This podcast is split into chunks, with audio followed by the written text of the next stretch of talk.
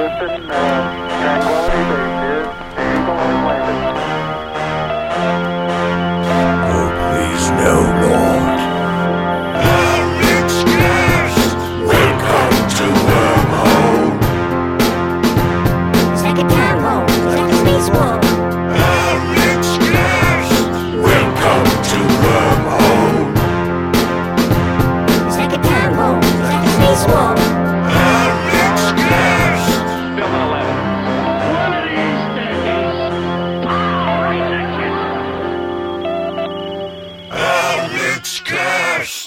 I met a traveler from an antique land who said, Two vast and trunkless legs of stone stand in the desert. Near them on the sand, half sunk, a shattered visage lies, whose frown and wrinkled lip and sneer of cold command tell that its sculptor well those passions read, which yet survive stamped on these lifeless things, the hand that mocked them and the heart that fed. And on the pedestal whose words appear, My name is Ozymandias, King of Kings. Look upon my works, ye mighty in despair. Nothing besides remains. Round the decay of that colossal wreck, boundless and bare, the lone and level stands, stretched far away. Hi, my name's Alex, and I just read to you a poem by Percy Shelley. His middle name is Bysshe, and I don't know what that means, but it's called Ozymandias, and I wanted to tell you guys about it for a number of reasons. One, um, because I was looking at it and I wanted to do a quick episode today, and this might be a little bit of a best of old school style Alexxcast, wherein I will play you one of the episodes that does not exist on the RSS feed anymore. So, yes, you have that to look forward to. And the other reason I read that is because I don't know, I was just bored, and I was looking at it and I was trying to figure out how to say his name. Now, although I really fucked up the, um, what do you say, the, the poetic sounds of it. The hell do you call that? Prosody? No, um, like the scheme of it, the, the, the beat of the poem. Uh, because I guess you're supposed to have, let's see, it should be land, sand, command, red fed, appear, despair, decay, away. But the meter of it or whatever, Ozymandias shouldn't be pronounced like that, even though that's the only way I know how to say his name. It should be four syllables, and I have it as Ozymandias, which is five syllables. So that's a little bit confusing to me. Anyway, uh, so that's that. I also wanted to, uh, just as a, again, old school episode, uh, I don't know if you guys even remember this. There's not a lot of people around from those days. But in the old episodes, I used to do tarot card readings, and I would read from what was at the time the only book I had out called The Void Sutras, which is available on Amazon. You can also find Periphery, the full length novel I just released, available on Amazon. So that's fun. Uh, yes. So I thought that I was going to come to you today since I skipped this week. I didn't mean to. I just, um, I have a kind of a shitty neck thing happening wherein it's uh, very hard to put myself in a position to sit upright and talk into a microphone. And today I feel well enough to do that. So welcome and be returned, mighty Ozymandias, King of Kings. Look upon my works, ye mighty in despair. And then, uh, there's just sand. Much like this podcast. I am mighty Ozymandias of a podcast in a basement. Look in the echo chamber in despair. Ye mighty. That's my uh, strong king voice. If you can't tell, it sounds like a six year old playing pretend in a sandbox next to two legs, trunkless. So, yeah, that is that. So, I was going to come on tonight and tell you that you should go to Amazon, pick up a Periphery. That'd be good. I'm going to play you an episode. Uh, I might even play you a couple of songs for the hell of it. There might even be two episodes because the old days, the old show was half an hour. I don't know. So maybe I'll do two, maybe I'll do one. But anyway, I'm here uh, to do that. So this is a short story I wrote a while ago. Uh, I have no idea how long this is going to take to read, so if it goes too long, I'll just cut it. But I wanted to read it to you. This is from the Void Sutras um, by Alex and Alex 2X's. You can find all the books I've written, all two of them, at alexcast.com slash books. But anyway, uh, I had this line in my head uh, the last few days, uh, Pieces of Eight, which is an old uh, Spanish monetary system when they uh, when Spain took over South America uh, in the you know the Olmecs or whatever the hell were down there at the time uh, the Maya uh, they found a bunch of silver mines or whatever. So uh, Spain kind of flooded the world market with their currency called pieces of eight. And these pieces of eight, uh, yeah, they were kind of famous and became almost synonymous with piracy for a while, and then it collapsed a bunch of world economies. It collapsed a bunch of world economies, yes, because we live in a in an area wherein we can go to multiple worlds and and collapse their economies and breathe their air because that's the way it works. I mean, multiple countries. I think China actually uh, had this kind of horrible devaluation happening because even back then they had a paper currency, and I think their paper currency just got demolished. Uh, so, welcome to the Alexxcast. Uh, where I tell you half remember things about the economic systems of ancient Asia, South America, and Europe. but the main thing is, I wanted to read you a little bit of uh, this. I wanted to read you a short story because I referenced pieces of data in it. It was stuck in my head, and I wanted to put an episode out. I don't particularly want to talk to myself for an hour, so this is that. Uh, if you don't like the show uh, for when I read stuff, well, this isn't your episode. Fast forward a bit. I'll play an early episode, and you can hear what the show used to sound like. And uh, yeah, that'll be good. So. without any further ado, uh, this is a thing I wrote a while ago. This is called Objects of Debatable Existence. I work to sell the broken and forgotten things. The store exists to sell and to have seen the broken and forgotten things. I've worked here for longer than my memory allows. I am the curator of the small, fog, sea glass, small slivers of tin, an assortment of pebbles and pop tops, all collectible in this land of fractured concepts the curator, the follower, and the engineer of shelves. We all live as if by some purpose. We all create this place to be the variable which holds the value of the things which have shifted tense. We sometimes use math in place of emotion. We exist on a street, unnavigatable, the windows brown, the windows non existent through the pallor of stains. The collectors come in and say things like, Hello, I have this round thing, in its center a small fracture which produces a visual effect especially pleasant when held to a green light. They would very much like to put it next to my collection of red beach glass and sanded tin. Sometimes they say things like, Oh, look, I lost this 20 years ago when my husband was still alive. And sometimes I smile and push upon the round buttons, rhythmically, mathematically, into the drawer of gleaming objects open. We exchange these variables, representing themselves for insignias, for slugs, for bullets, for pieces of eight, all placeholders, all things made greater by this ritual. Sometimes they say things from before, yet now. Oh, look, there is the teddy I had when I was smaller and still myself, or this sat on the shelf as his body withered. Next door to us is the house of newly formed isotopes. It is our sister. As the bringer of new things and the writer of lists, the house was welcome as useful and talked about throughout the town below as something truly necessary. This is the forever growing nature of our work, the nascent and the forgotten, the trader and the merchant, balanced as if by some forethought or planning. Long ago there was a definition for the broken things. The land surrounding us still held the idea of what was to come. No one remembers now, but we press forward, knowing that it is important. I am the purchaser, the onlooker, the librarian of forgotten and missing things. When I close the doors and twist the key, I look upon the facade, and it seems like it no longer draws breath. A layer of implied dust sits. I tip my cap forward and walk up the steps on the side of the building which lead to my room. My room is a small affair with little decoration. I save most decoration for the shop below. I have a stove, a refrigerator, a table, and a flickering television which seems a shade too green. I come up here after my job is through, which could be noon, which could be nine post meridian. I keep no set hours in the store below, or in my room above. I have no clock, no phone, no sense of the world beyond these small limits. Once there was a cat here, but it has long since left me, and now sits ceramic upon the small shelf of curios above my remaining books. I get tired, I eat, I pace, I watch, I sleep when it's time for sleep, I awake when it is time for work. The morning as a rejoinder, morning as the time when I move from my small room to the shop below. After a fitful shower and some small toast, I make my descent into the day.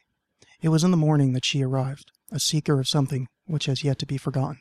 This happens every now and again, the future being what it is. She looks for something which will be searched for, to see what was lost, during these delicate times, I become the creator of lost things, architect of new memories. She says things like, Can you help me? Or, Oh, these are nice, but they don't feel right. I smile and say things like, No, no, you don't want those. You need something new, something brought in from next door. Please, please look behind the counter with me. And she would do something, and I would follow, and the world would move until she found a small thing among the new, unfiltered rubble. She would exchange with me some charm or shiny bit of something, and I would tell her that it is time to close. And then there is the place of undiscovered isotopes, the rooms of glowing vials and spider like burners. This is where we trade for the things which have yet to be made, to be invented later. This is the store of proposition bets and sad eyes, of the people left behind without placeholder or variable. This place is avoided by most, and feared by the passer-bys awake enough to notice its existence. We have a fair commerce with this place, as we do with most places of our making. The camera of the town holds no picture of these places. The camera of the town deals in the movements of the people below, ignoring the motions of the old and the newly created. She would live with me in the room above the store until such time that she no longer does. She would say something like, Your forgotten things mean more to you than the thing you possess. And I would tell her that I do not possess, only curate, only transfer those small things in need of remembrance. And she would leave her small trinket upon the chair, and I would hold it to my chest and breathe in the broken isotopes, and sometimes weep before returning to the store. I purchase her trinket and place it next to my cat upon a shelf in a room above a store full of broken and forgotten things. So that, my friends, was a little bit of a short story. And the reason I chose that was for the stuff I said before, but also as I read it, I'm reminded that that is the first thing that took place in what later became the town that the periphery is set in.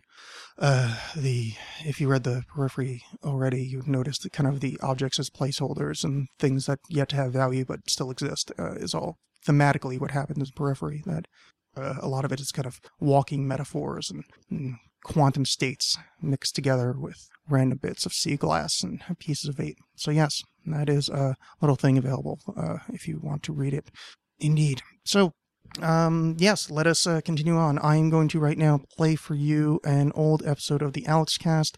I'm not sure what episode I'm going to play, but yeah, just hold on a sec, and you will uh, be lavished in the sounds of old school Alex. So this is going to be of the first, I don't know, 20 or so episodes. They're not available on the RSS feed, so um, I suppose if you really want them, you can just email me. I'll find some way to give them to you. I don't care. So yeah, this is uh, Alexxcast early episodes, and yeah, I hope you enjoy. I will be back after the episode to tell you some more stuff. Uh, maybe do a weirdo tarot reading or something fun like that, and then uh, yeah, that is that. So yes, I will be back momentarily. Enjoy. Ye mighty in despair. That was that was uh, like my Kenneth Branagh. Re- okay.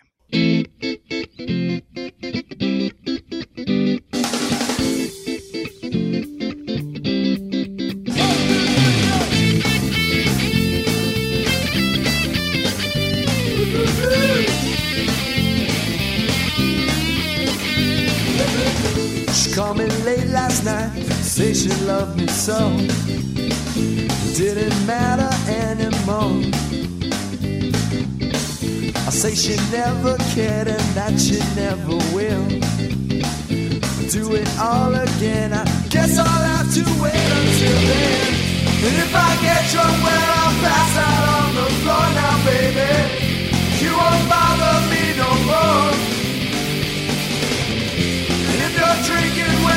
know that you're my friend, and I'll say, I think I'll have myself a beer.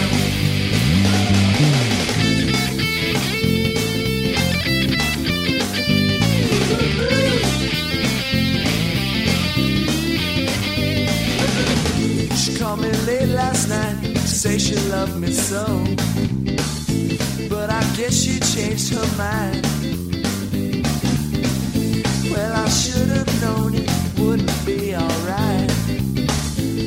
Can't live without her,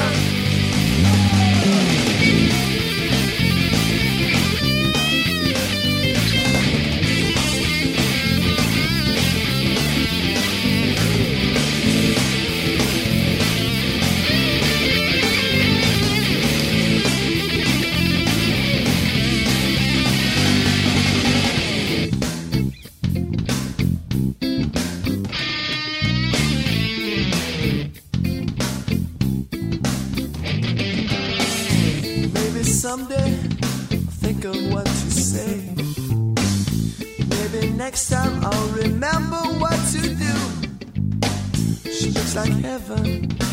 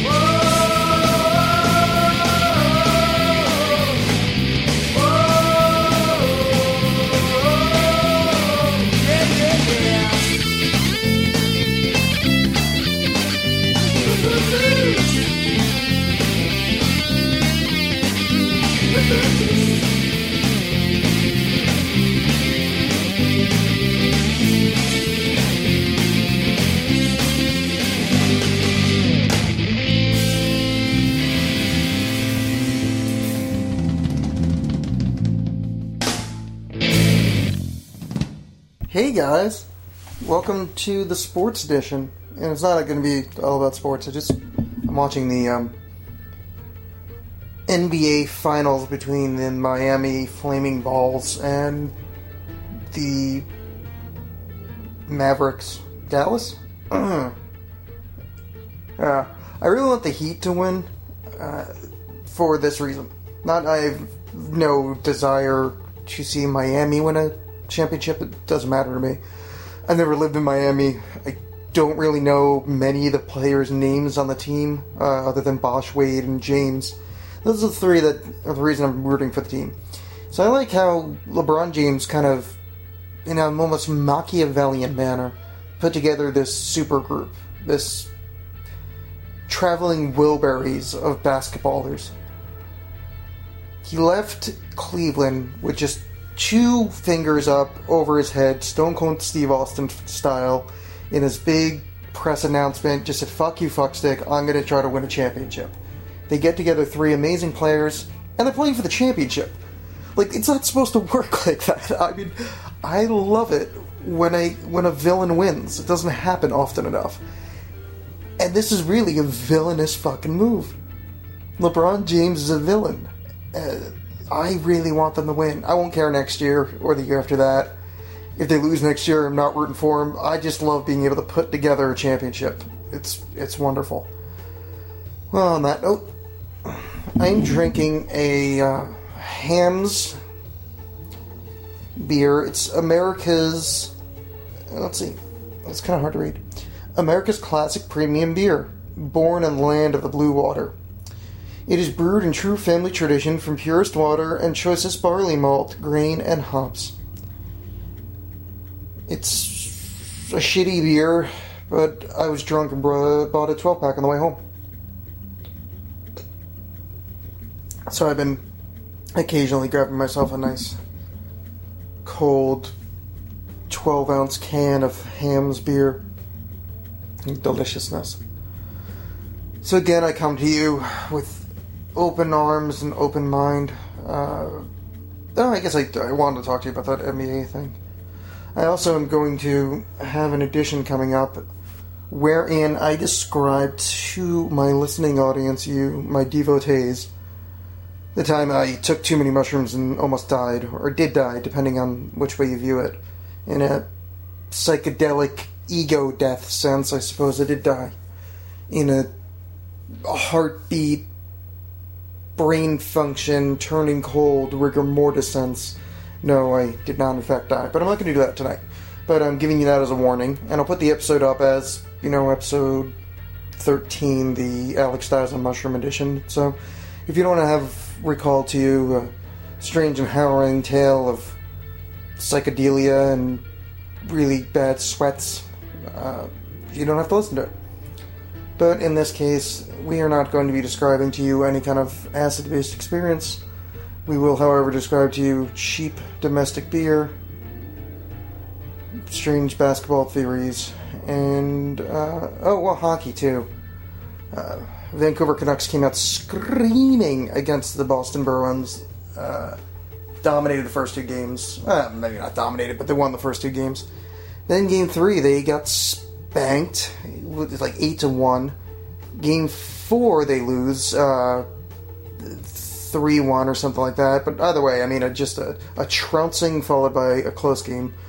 But two to two, same as uh, this basketball thing here. Uh, I think this is good for both sports, hockey especially, because no one actually watches hockey.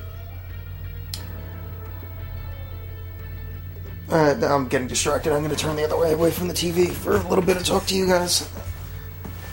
So, uh, again, I come to you with nothing actually planned to talk about, which is unfortunate because I don't know why I start podcasts this way. I said I was going to start writing notes, and I didn't.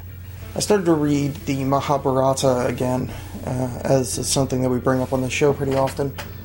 Uh, not the Mahabharata, I'm kidding, uh, Bag, uh, Bhagavad Gita.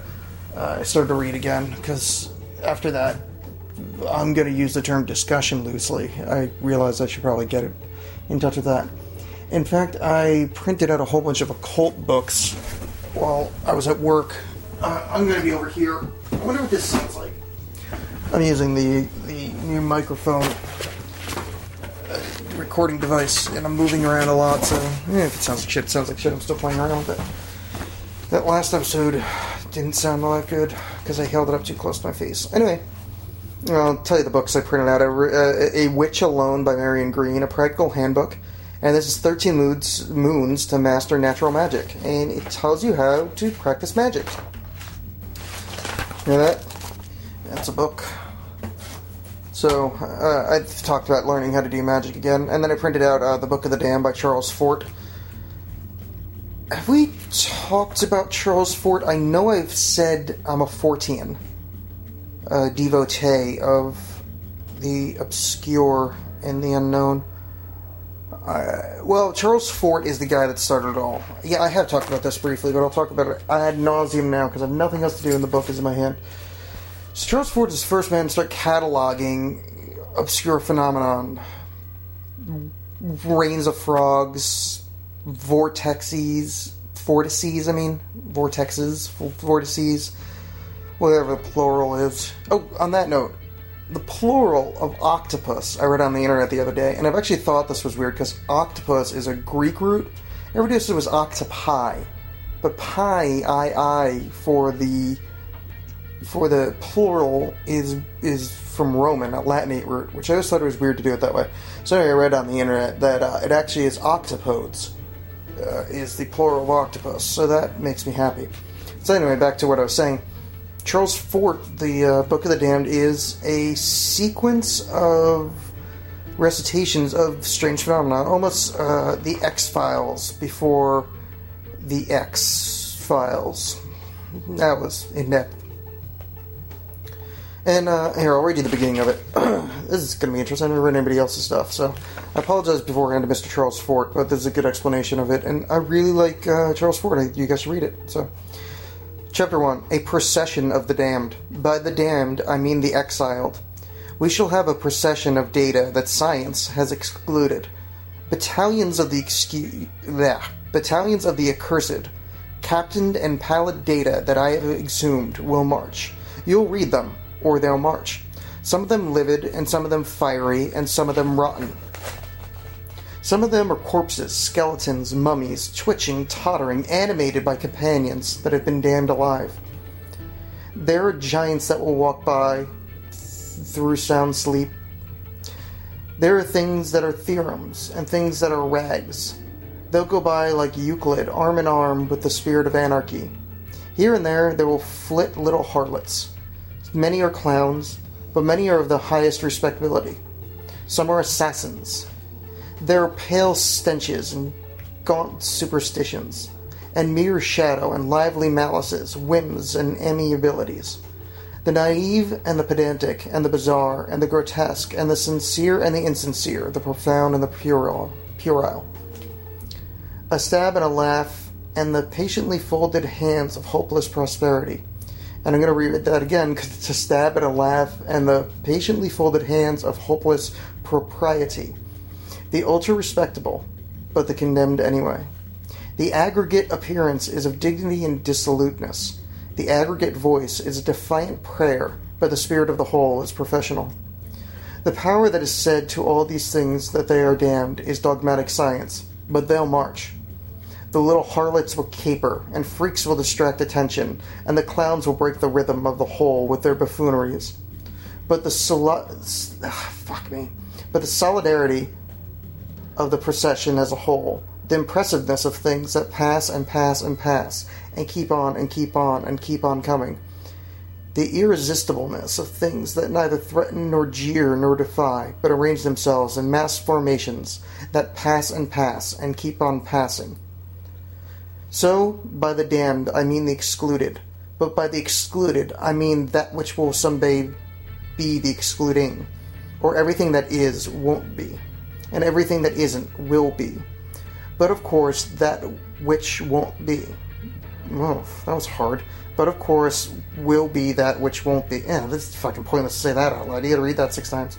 It is our expression of the flux between that which isn't and that which won't be, or the state that is commonly and absurdly called existence, is a rhythm of heavens and hells. That the damned won't stay damned, that salvation only precedes perdition. The inference is that someday our accursed tatterdemalions will sleek angels, will be sleek angels. Then the sub inference in that some later day, back they'll go whence they came. I'm sorry, Charles Fort, I murdered you, but you're really fucking hard to read and something makes no sense. What the fuck is that word? The inference is that someday accursed tatterdemalions, tatterdemalions, dermalions, tatterdemalions, dermalions, dermalions. Wow. Let's look it up, shall we? Hey, guys, look. Literature on the radio. And by radio, I mean podcast.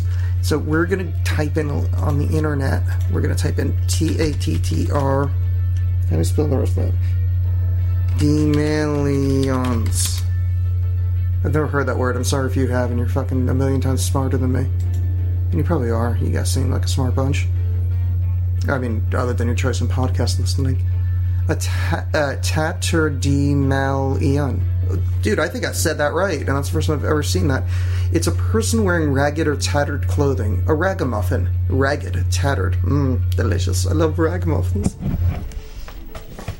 I don't know if I've ever told you guys this, but I have a working theory that Dr. Smith from Lost in Space, I mean the original Lost in Space, the cheesy ass one, well, the one with Matt LeBlanc was probably pretty cheesy too, uh, that he's actually uh, the first instance of a goth, uh, and I don't mean like a fist goth, I mean goths that like hang out at the mall, you know, the, the, fat kids. Uh, because he wore velvet all the time, constantly lamented his place in life, you know, like, do the pain, the pain of it all.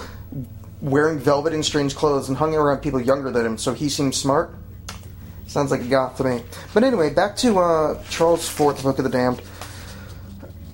I, you know, to tell you the truth, I think I'm pretty much done with this. Uh, it's it's a fun book, and I recommend Charles Fort to anybody. Let's let's see what else I decided to start reading. So we got witches. This is the Fundamentals of Meditation Practice by Tian Chen, uh, translation by Dharma Master Lok Tu. Oh no, Tian Chen translated by yeah whatever. Uh, what is it? I don't even know what this is. Uh, oh, it's just some stupid Buddhist thing about how to meditate. I don't know. Let's see. And then I also got the Art of True Healing. Now this is uh, this has got to be in depth because it's 18 pages. It's by Israel Regardie, and uh, this is about psychic healing, I guess. I understand why I printed out, but I can't imagine doing it. I also got um, Easy Steps to Yoga by I don't know how to say that SRI. You know, that's like a it's like a uh, like a Mister or a Sir or a Fra Filippo Lippi kind of thing. So Sri Swami Sivananda, uh, and this is how to uh, how to do yoga. Yay! And then uh, at the end of it, I also got, uh, as referenced on the podcast before, uh, Aleister Crowley, Book 4, Part 1.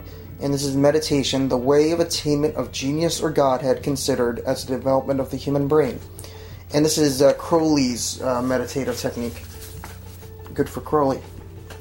The. Hold on, I have to drink my drink.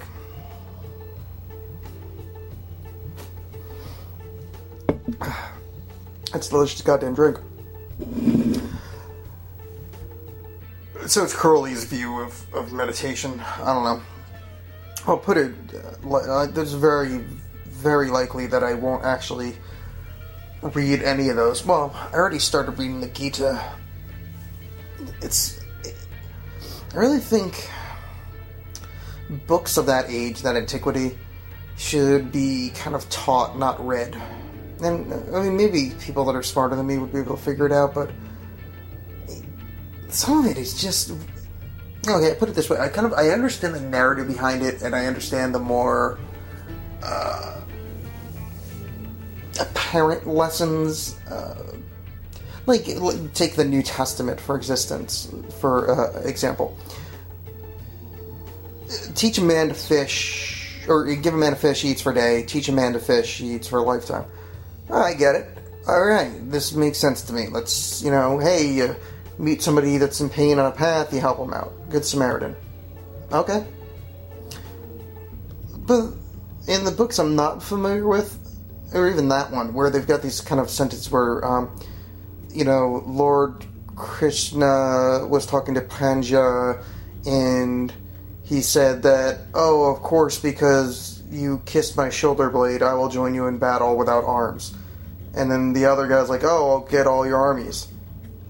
Was like, alright, that's weird.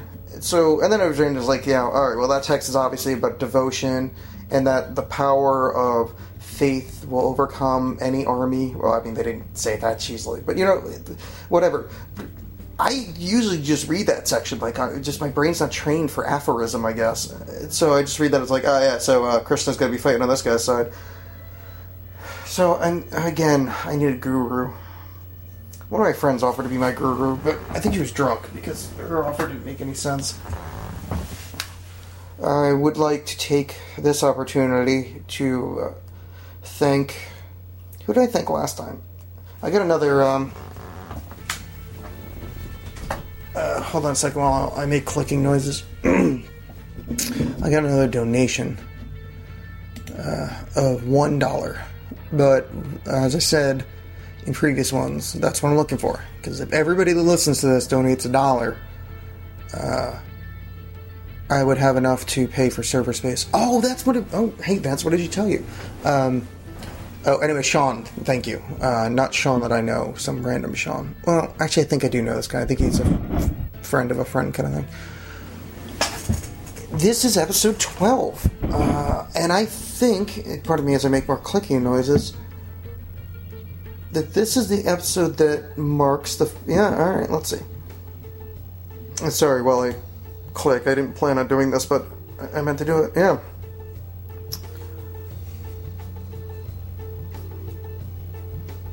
I'm using. How much? Alright, alright. So this episode will be the last free one. And I don't mean you're going to have to pay for new content, that would be stupid.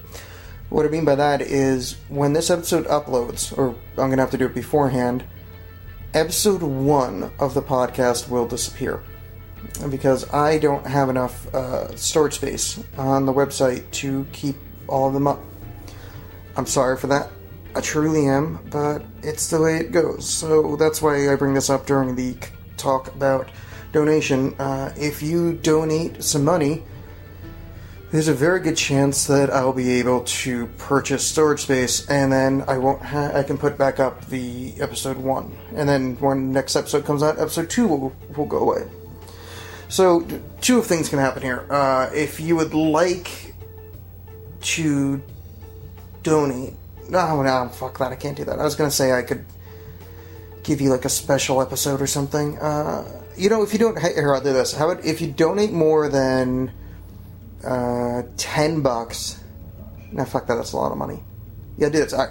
If you donate more than five bucks, I'll record you a song, and it's, it'll be just me singing stupidly or something. I'll record something really stupid, and embarrassing, so you can hold over my head if this thing ever catches on.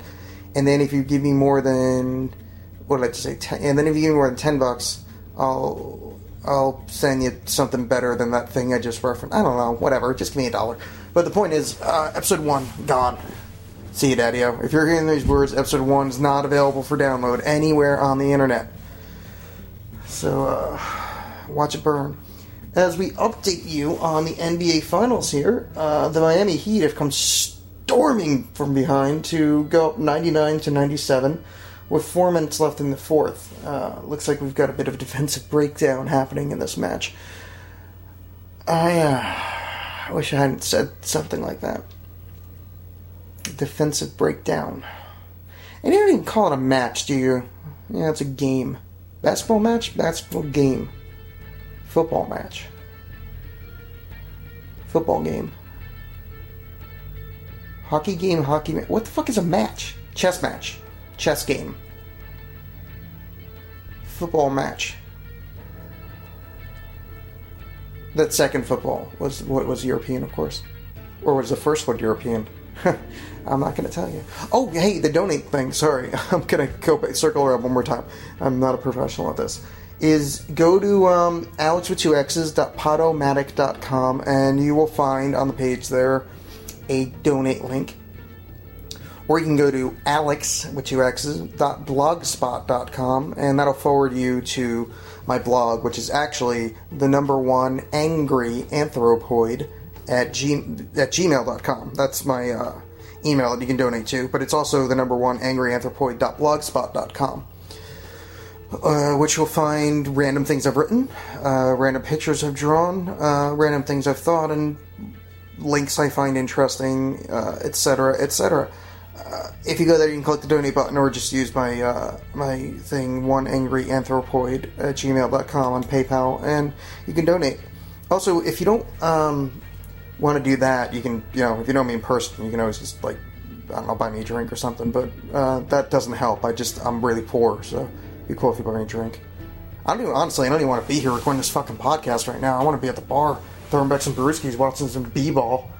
Uh, I might do that after this. I have, I have kind of a system now that I reward myself if I do creative endeavors by going to the bar and getting a drink and maybe doing some gambling on the uh, the old keno machine. Oh, a yawn. I'm Uh, I am fucking Johnny Yawn. I don't really have time to do podcasts. I mean, I do have time, but I never had the energy. But I'm trying to force myself into uh, doing more creative stuff. I, I've talked about this before. Uh, what uh, what else can I tell you guys about? Oh, um, wait, hold on. I'm gonna look how long I've been talking. Yeah, I got plenty of time. Th- This, is probably gonna be a short one, but uh, if you guys, I don't, I, I feel like I've been talking smoother, but I don't know if I've been particularly funny. But I don't know if I'm supposed to be funny. This is like, it's a weird thing about this podcast having no like real direction or or, or form. Is that uh, I try to be humorous. I mean, like a couple of the people that like this thing have, have told me they find it really funny, etc. And that's you know that's awesome, but does that mean? uh, What, okay, what I'm forming here, I know I'm kind of struggling forwards. Is do should I pander to my perceived audience? Like, should I try to focus on being funny, or tell you interesting or things I find interesting, read the things I find interesting? Yeah, I'll just deal with what I've been doing. Who gives a shit? I don't. The fucking. I get. I, I, who, I don't know, be 30 people listening to each episode, so who gives a shit? But anyway, it's uh, Les Paul's birthday, so Google. You hear that?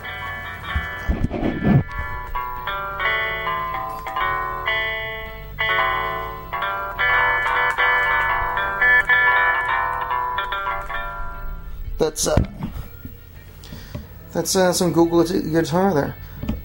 Now I have this thing in my head that I met Les Paul a few times when I was growing up, and it could be completely wrong because I get him confused with other people. I get everybody confused, but uh, I grew up in Oakland, New Jersey. So if anybody knows if Les Paul uh, was from around there or lived there in his later years, you should tell me because I, I swear I met him, but I could be getting him confused with some o- other old guitar guy. Because you know, in that really young person head, it's very possible to get those two things confused. So on the, I guess the, I, I don't know, I, I, but I want to tell somebody about this. Oh, Jason Kidd just downs a three pointer. Fucking Mavericks up five again. Jesus Christ. Um, I decided to go off of brain medication. Now, I know I've referenced it on here before, but in a really quick story, I went through a bit of a dark patch the last. Uh, nine years ish. Uh, but not not really bad. You know, it's just uh, kind of a uh, you know disappointing life kind of thing, and a little too smart to just ignore it. And, uh, that was all arrogant, but whatever. So, I tried meditation, tried doing uh, vast amounts of psychedelics and brain altering things to try to kick my brain back into kind of a functional, happy state to make acceptance of things. But unfortunately, I was a bit of an asshole, and I, you know, really had to kind of pay some penance. I did a, I did a year of celibacy, of forced celibacy. Went completely sober for a while. Well, not completely sober. I shouldn't say that, but I, you know, pretty much I, I quit doing drugs. I still pretty much quit doing drugs, other than occasional marijuana. And then, uh, yeah, so all that came to a head of uh, uber depression last summer. And I decided, you know what, I'm gonna go, uh, I'm gonna go try to get me some of that therapy. So I did that, and then I ended up getting some brain pills. I went on Zoloft. And that was October, I'm gonna say. So I was on Zoloft from October till right now it's um, June, June-ish, July, May, June, June. It's June.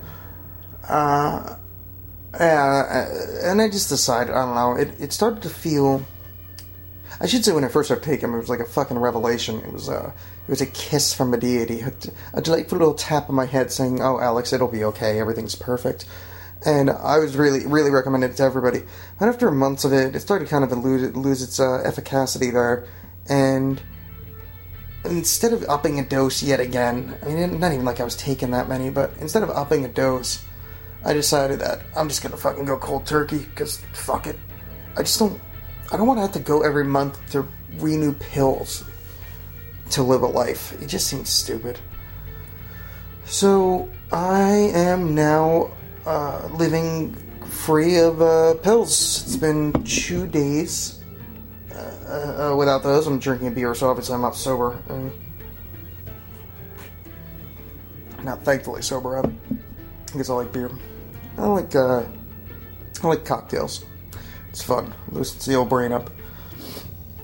I read this fact years ago that um, the more intelligent you are, the more prone you are to alcoholism, which always kind of makes sense, you know, in that kind of writer artist way in which we all try to drink ourselves to death.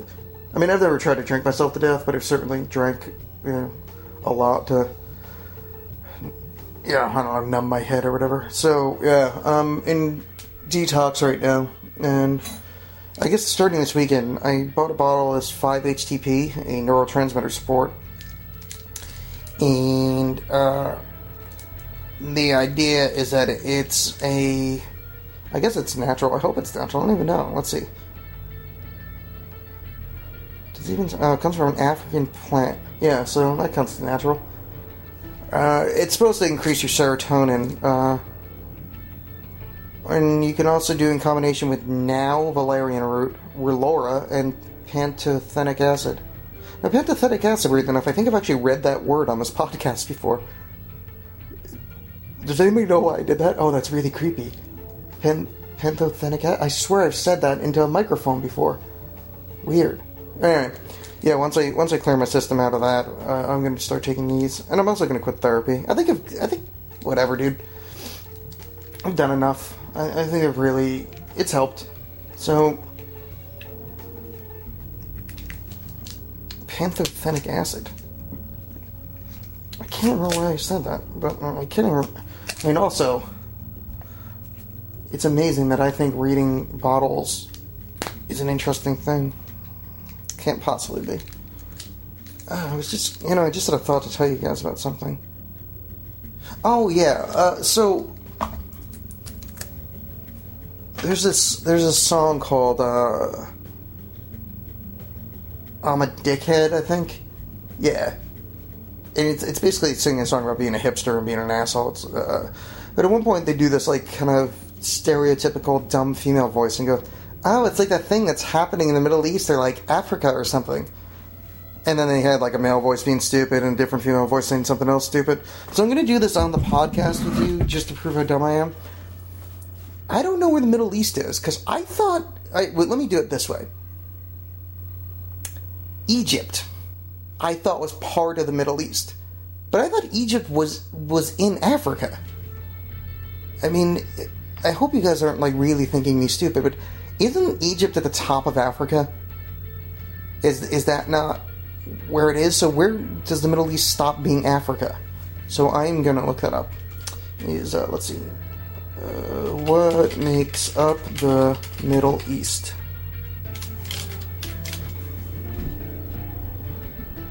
Oh, not the middle ear. I don't give a fuck about that. That's the uh, that's the anvil and the hammer and the the that other thing. Let's see. What makes up the Middle East map? Let's see.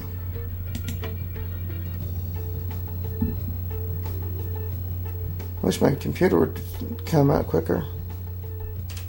Let's see, here we go. Oh, okay, see, that's the problem.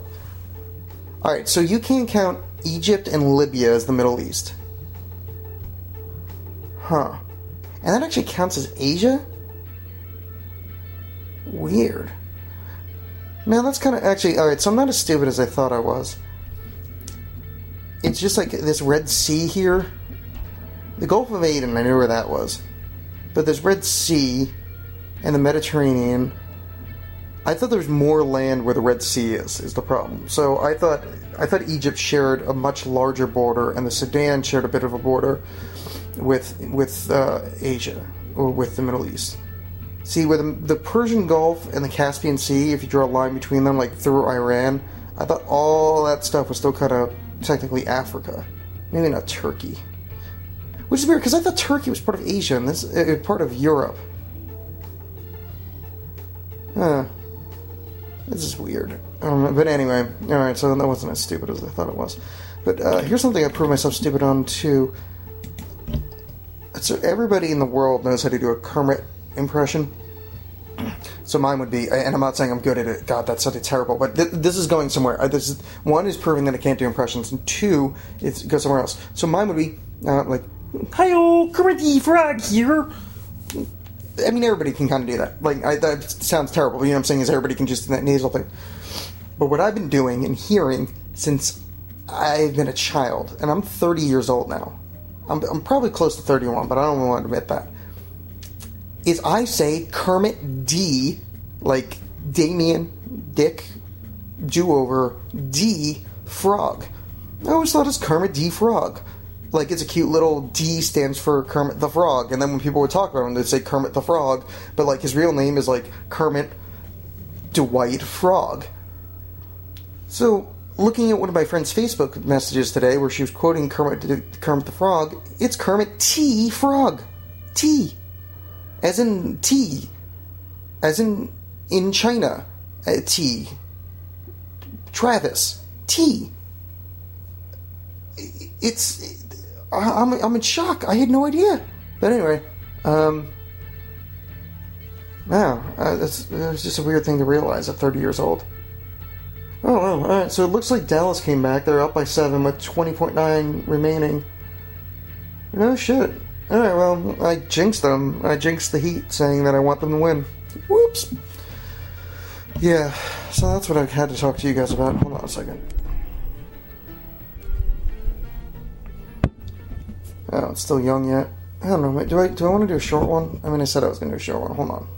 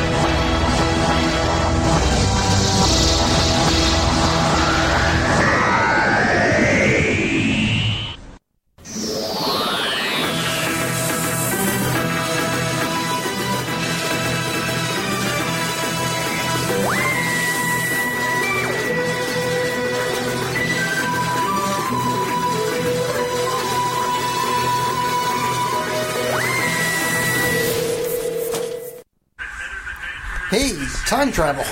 Um, so I got a little distracted last night, and uh, I, I'll turn down the background noise here because it's. I'm watching the uh, Stanley Cup Finals, Game Five. I got distracted last night. I went out to grab a drink and think about what I could talk about for the rest of the podcast. And it turns out I kind of fucked up and I had two drinks because I ran into my buddy Chris. And I came home and I started watching the show Primeval, where it's uh, there's rips in space and time and dinosaurs show up in London. Yeah, it's about as good as it sounds, but I like it. And then I fell asleep, so it's 5:30 the next day uh, in the PM. I just got back from work, and I figured I owed it to you guys to wrap up what I was talking about. I don't remember what I was talking about, but I did ask Chris what I should talk about in the rest of the podcast, and he said I should talk about synchronicity, which I'm not going to talk about. And then he said I should. Uh, I think we, ended up talking about ghosts.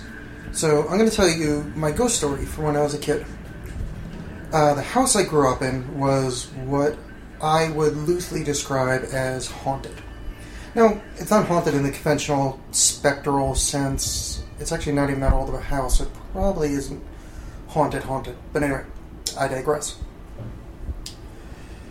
The earliest one I can remember was I was hanging out in my basement. And most of the, the activity was focused on the basement.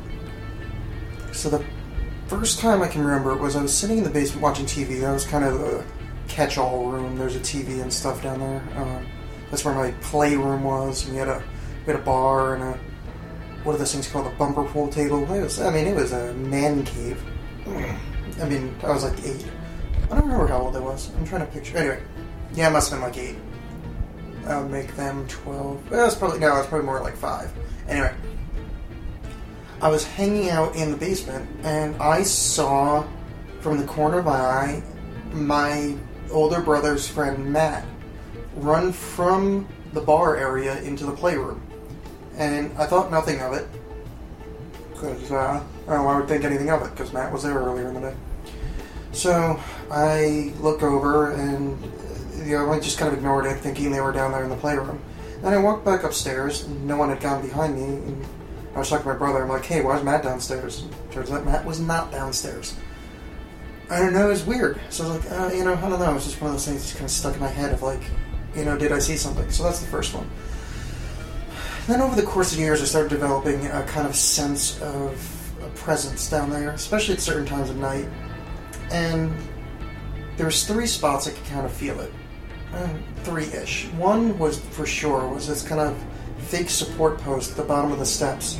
Right next to it, I always felt this kind of spot. I don't know, a cold spot. Not it wasn't cold, but this vortex. I always felt like it was underground there. Then over uh, next to where the TV and stuff was, there's a door that leads to the laundry room. And right as you enter the laundry room, there, it always felt creepy in there. Uh, I don't know what it was, but there was something there. And then the third one was kind of back by the bar, but I think that was just more a lighting thing. Those other two were the stronger ones. So the first, well, the first paranormal thing, the second paranormal thing was being this guy Jesse Heath. He's uh, this Oklahoma kid who came to our school for a couple of years, and we became fast friends. And we were in my basement playing with a Ouija board, which is always a great idea. And one of the Ouija board things said, we asked it, uh, is there a presence there? And it said yes. And we asked if it was evil, and it said yes. So we summarily shit ourselves and closed the Ouija board up and never used it again. I mean, I, I used it since then, but never in the basement, never to talk to those guys. So then, let's see, the next one was my girlfriend Jen. Uh, this girl, Jen, uh, her last name starts with a D. I don't, I don't want to give it away. I shouldn't have said Jesse Heath, but I haven't seen him since then, so if he finds out I'm talking about him, I'd love to see him again. He's a good guy. But, uh, so Jen really, she was she was a sensitive to the spiritual kind of stuff as well. Jen noticed something she didn't like going down there. She actually had like a violent reaction. Like she would sneeze, her eyes would water. With that sounds like allergies, but I mean like violent. She would actually have uh, anxiety. I mean, it was bad. She didn't like it down there, especially at night. So we couldn't hang out down there when Jen was around. Which leads to this girl Crystal, who is a known psychic. Not a known psychic. She claims to be a psychic, and she did magic practice. I mean, she was the one actually probably started me on the first time I ever started doing magics was through her. And she definitely felt it. And she said it was a female presence, which I always thought it was kind of female. So, uh, yeah, that's the background story. So, fast forward, we're sitting at Thanksgiving dinner. Now, I, I had not spoken, To, I have two older brothers and uh, two parents. Now, I'd never spoken to any of them about this stuff because, you know, why the hell would you? We're sitting at Thanksgiving dinner, and I make some offhand comment. Well, this is the way I remember it. I don't remember who made the offhand comment and who responded, but, but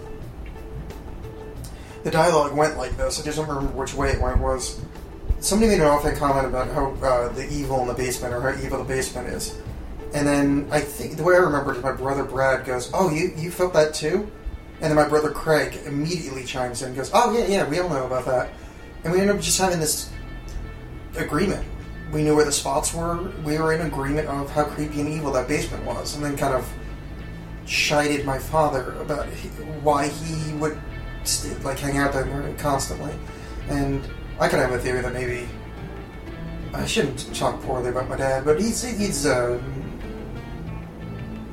uh he's a bit of a a boozer. Let's let's put it that way, a wino. So he hung out down there a lot.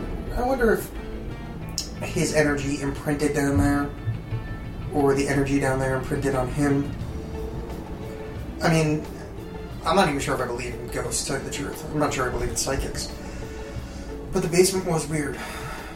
And, uh, see, I was talking about that last night. The only other uh, paranormal thing in that house was I was chased up my steps once by something to the to the upper floor where my room later was. You know, my the house got an expansion when I was seven or eight. So it chased up the stairs and chased me in my room, and I was terrified by it. And another time, I had uh, I was walking back in my room, and uh, some shelving knocked itself over, and it was another one of those weird, you know, you get that feeling that there's something you know with you. So that was super creepy. But that's my paranormal experiences in my house. I wonder what it, is there other. Oh, you know what I can tell you about? All right, so now I'm on the paranormal subject. The, the rest of this podcast is going to be about the paranormal. So if you don't want to hear about it, ignore me. I'm going to tell you about Jen's uncle. It may have been Jen's grandfather. I wish I still had the papers. So Jen was my first like real serious girlfriend. Uh, we, you know, lost virginity to each other kind of girlfriend.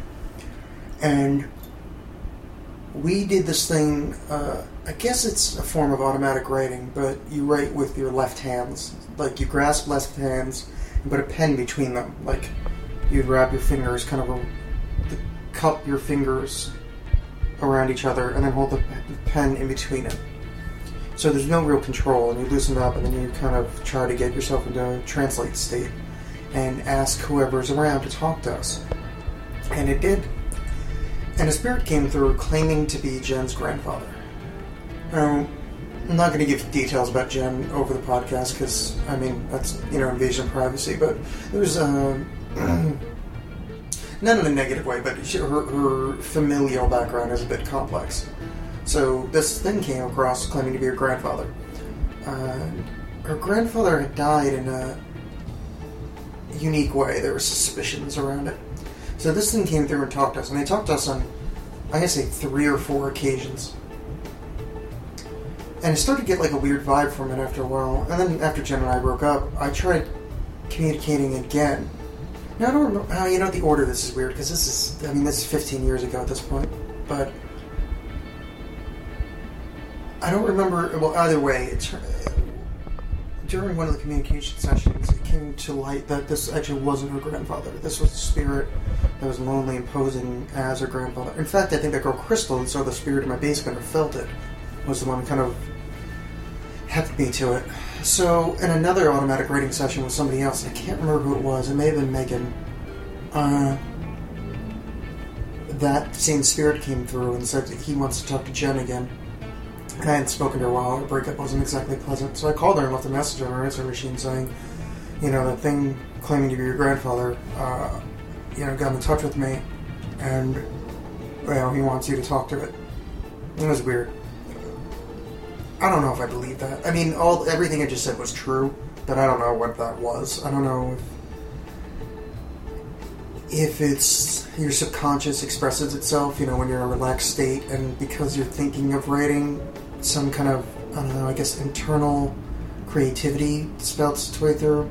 But it's weird that it's agreed upon between two people in such a complex manner that your hand motions can be precise enough to form words. It's in, that's that's where it gets interesting.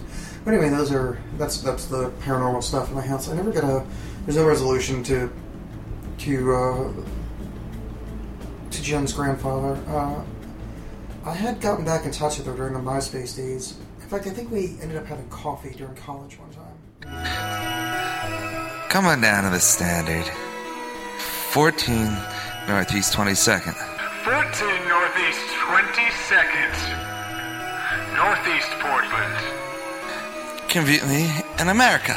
Perfect. All right, guys. So that was episode uh, 12. I was going to play two tonight, but it turns out I moved to the hour format a lot earlier than I remembered. Um, so yeah, that was the one that you got. Apparently, I was talking about sports in the beginning. I don't know. I only listened to that first little bit, and I said, you know what, this is as good as anything I'm going to put out there, and hopefully, it is something that you guys enjoyed and will bask in its love and glory forever and ever. Amen. I don't know if I did it in that episode, but I will do it now. In the old school Alex episodes, I used to do a little bit of a fake tarot reading at the end of the show.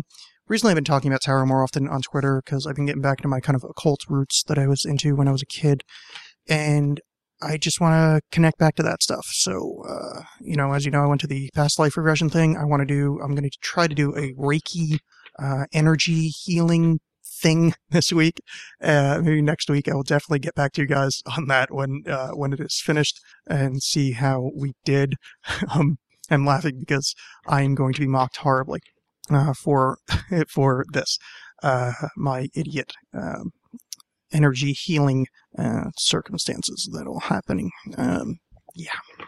So look forward to making fun of me for that. Okay, so I'm going to do a quick tarot reading, but I'm going to read one more thing from my old book, The Void Sutras, because, again, old school uh, episodes uh, involve me reading stuff, and let's just try to find one. Uh, do-do-do. Old school episodes actually involve me doing the do-do-do uh, noise while looking through this stupid thing. Uh, here we go. Uh, no, that's not the one I want. I want one, there's, there's one uh, that I liked very much in here. I should probably say I liked all of them, but I am a person that does not uh, have self confidence, and I think I am a useless piece of shit for the most part. And um, that is how I kind of keep noises going while I'm looking for something, is that I can kind of go on autopilot while making fun of myself. And that is what that was. So, yeah, no, I'm just trying to find a little thing here. Actually, I'm just going to stop. And, ah, here's one. So, this is a poem I wrote called Offerings. And yeah, I'm going to read it for you guys because you know what? I'm not sensitive of a guy, ladies. Yeah, so there's offerings. We wrote those words on slivers of silver, leaving them as offering to the rain, watching stacks of ourselves dispersed by magnetic storms which leave no trace, no hint of ash. We wrote those words with the patience of saints, in scribe-like care, and due attention paid to the void. Waiting at a distance for the ionized smell of rain, which will grant us leave to walk from that place into the permanence of unknowing. Yeah, so that was offerings. Look at me being all sensitive. But you guys didn't know that about me. I am one sensitive son of a bitch. I have emotions up the old butthole. and that is how I get out of uh, admitting to the fact that I try to keep my heart chakra open and I try to uh, be as uh, empathetic as possible to other people. And I make dumb jokes afterwards to hide that fact because I am friends with people on Twitter which say things like, uh, you know, uh, you're acting like a girl or other kind of misogynistic nonsense. And yes, that is that. Look at me doing things, trying to evolve, trying to be a person here, people. So yeah, speaking of evolution, let's uh, practice some medieval fortune telling. So, uh, because I am a person who constantly bitches about uh, the need and the want and the desire to find myself a uh, person to hang out with, a, a, a life mate, a partner, a girlfriend, a uh, a maybe like one of those uh, like a like a sugar glider, uh, or uh, like you know, I can be one of those people that hangs out with a ferret. But I was really kind of hoping for the girlfriend thing because the other ones um, they don't talk really all that much, and if they did, I think it'd be signs of, of, of a growing psychosis within me. So yes, uh, medieval fortune telling. I'm to do a quick uh, six card layout, which I have uh, worked on for a while. Not worked on for a while, but this is kind of a, a quick kind of BS way to quickly do a reading, kind of answer a question. So, oh my dearest cards, uh, of which I have uh, been in possession of for for many years now, I would very much like you to tell me, in your best of words, what I can do, or if there is a lady in my future. So let's find out here, guys. First card up is the Knight of Wands, inversed. Second card up, the Hierophant, inversed. Third card up, the Six of Swords. So, we have at the center of the reading, which is in this variant, the, uh, the kind of the operant principles behind the question, is that we have one of the, uh, what they have, the higher arcana of Tower, of uh. So that's the Hierophant. So let's see what the old uh, book here says about the Hierophant for you guys. Because it is uh, one of the higher order tarots, the higher arcana, so it means it's kind of like uh, uh, the things that are out of your control. Kind of uh, if you're if you're a little bit more on the spiritually side. I mean, I'm reading but uh, you would say like these are like kind of the gods, or the forces of nature behind what's going on. So uh, the Hierophant says it is divine wisdom, inspiration, stubborn strength, toil, endurance, persistence, teaching help from survivors, patience, organization, peace, goodness of heart, occult force voluntarily invoked. Look at that. And to his left, which is generally one of the two things that are uh, the kind of the outcome of the question, um, one of the possible ways that it moves out is the Knight of Wands. And I take back that it being upside down because I forgot I actually organized this deck recently, so I should have shuffled more.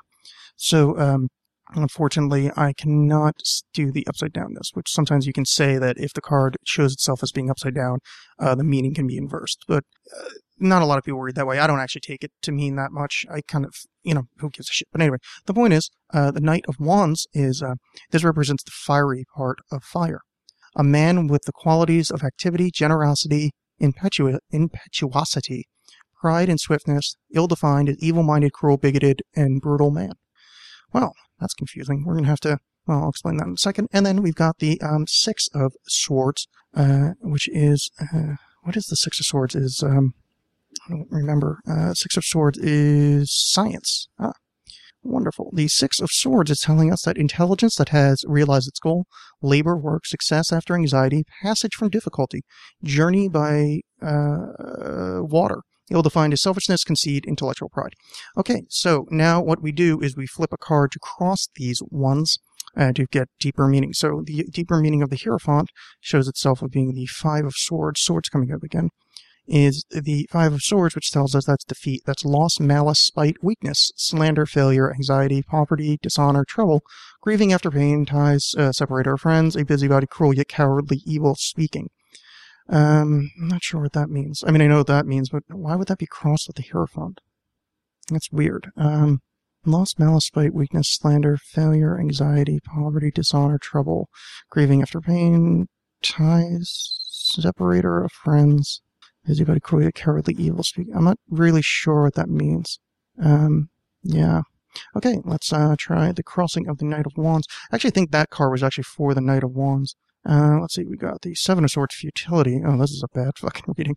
Uh, uh, unstable effort, vacillation, uh, vain striving against opposition too powerful, partial success by giving up on the brink of winning through lack of energy, fascination which is probably tied to by land, untrustworthy, untrustworthy person, and then the uh, this gets crossed with the um, Ace of Swords. Wow, another sword. This is fucking powerful is the root of the powers of air, invoked force as contrasted with natural force.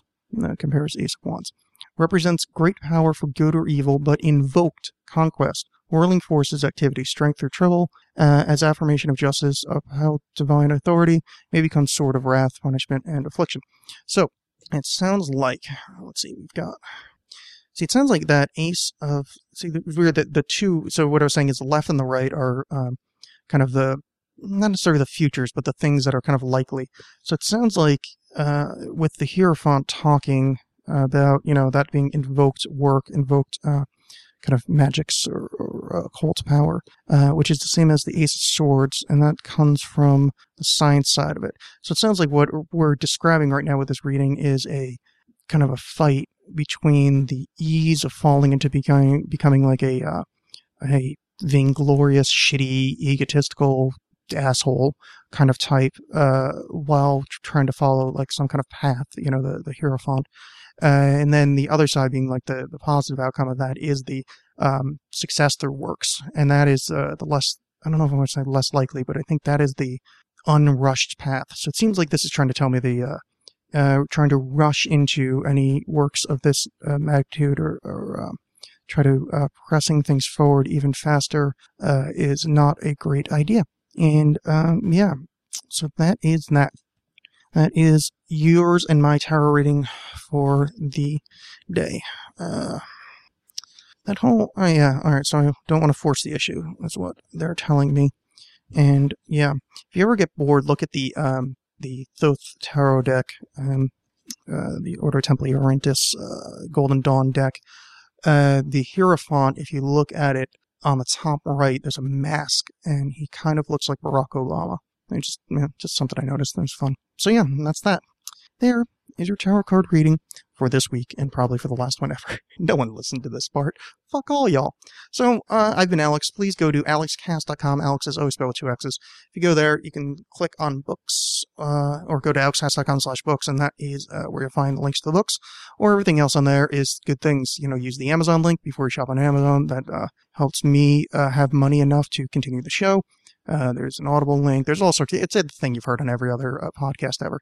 Just uh, click things, and uh, if there's an offer there, utilize it because that helps me. It helps you. And there is a PayPal donate link, which no one has used for quite some time. I'm not saying you should use that, but if you are a person of wealth and uh, you know um, affluence, um, it would be it would be good if you gave me some of that because I can't afford good things or things at all. I have my tarots who tell me that I am going to turn into a horrible shithead or practice some science. Fuck if I know. So yeah, that's it. This has been the Alexxcast. I have been Alex. You have been somebody that is listening to me talking to a microphone. Um, yeah. So uh, yeah, I think that's all. I have to get uh, covered. Uh, remember to go to facebook.com slash alexxcast uh, or facebook.com slash the standard pdx. Those are two good things to go to. Yeah. So um, I bring to you, in, in closing, the phrase from the Mayan, in Lakesh, which means I am another you. I am another yourself. In Lak'ech. In Lak'ech. I am another you. Namaste.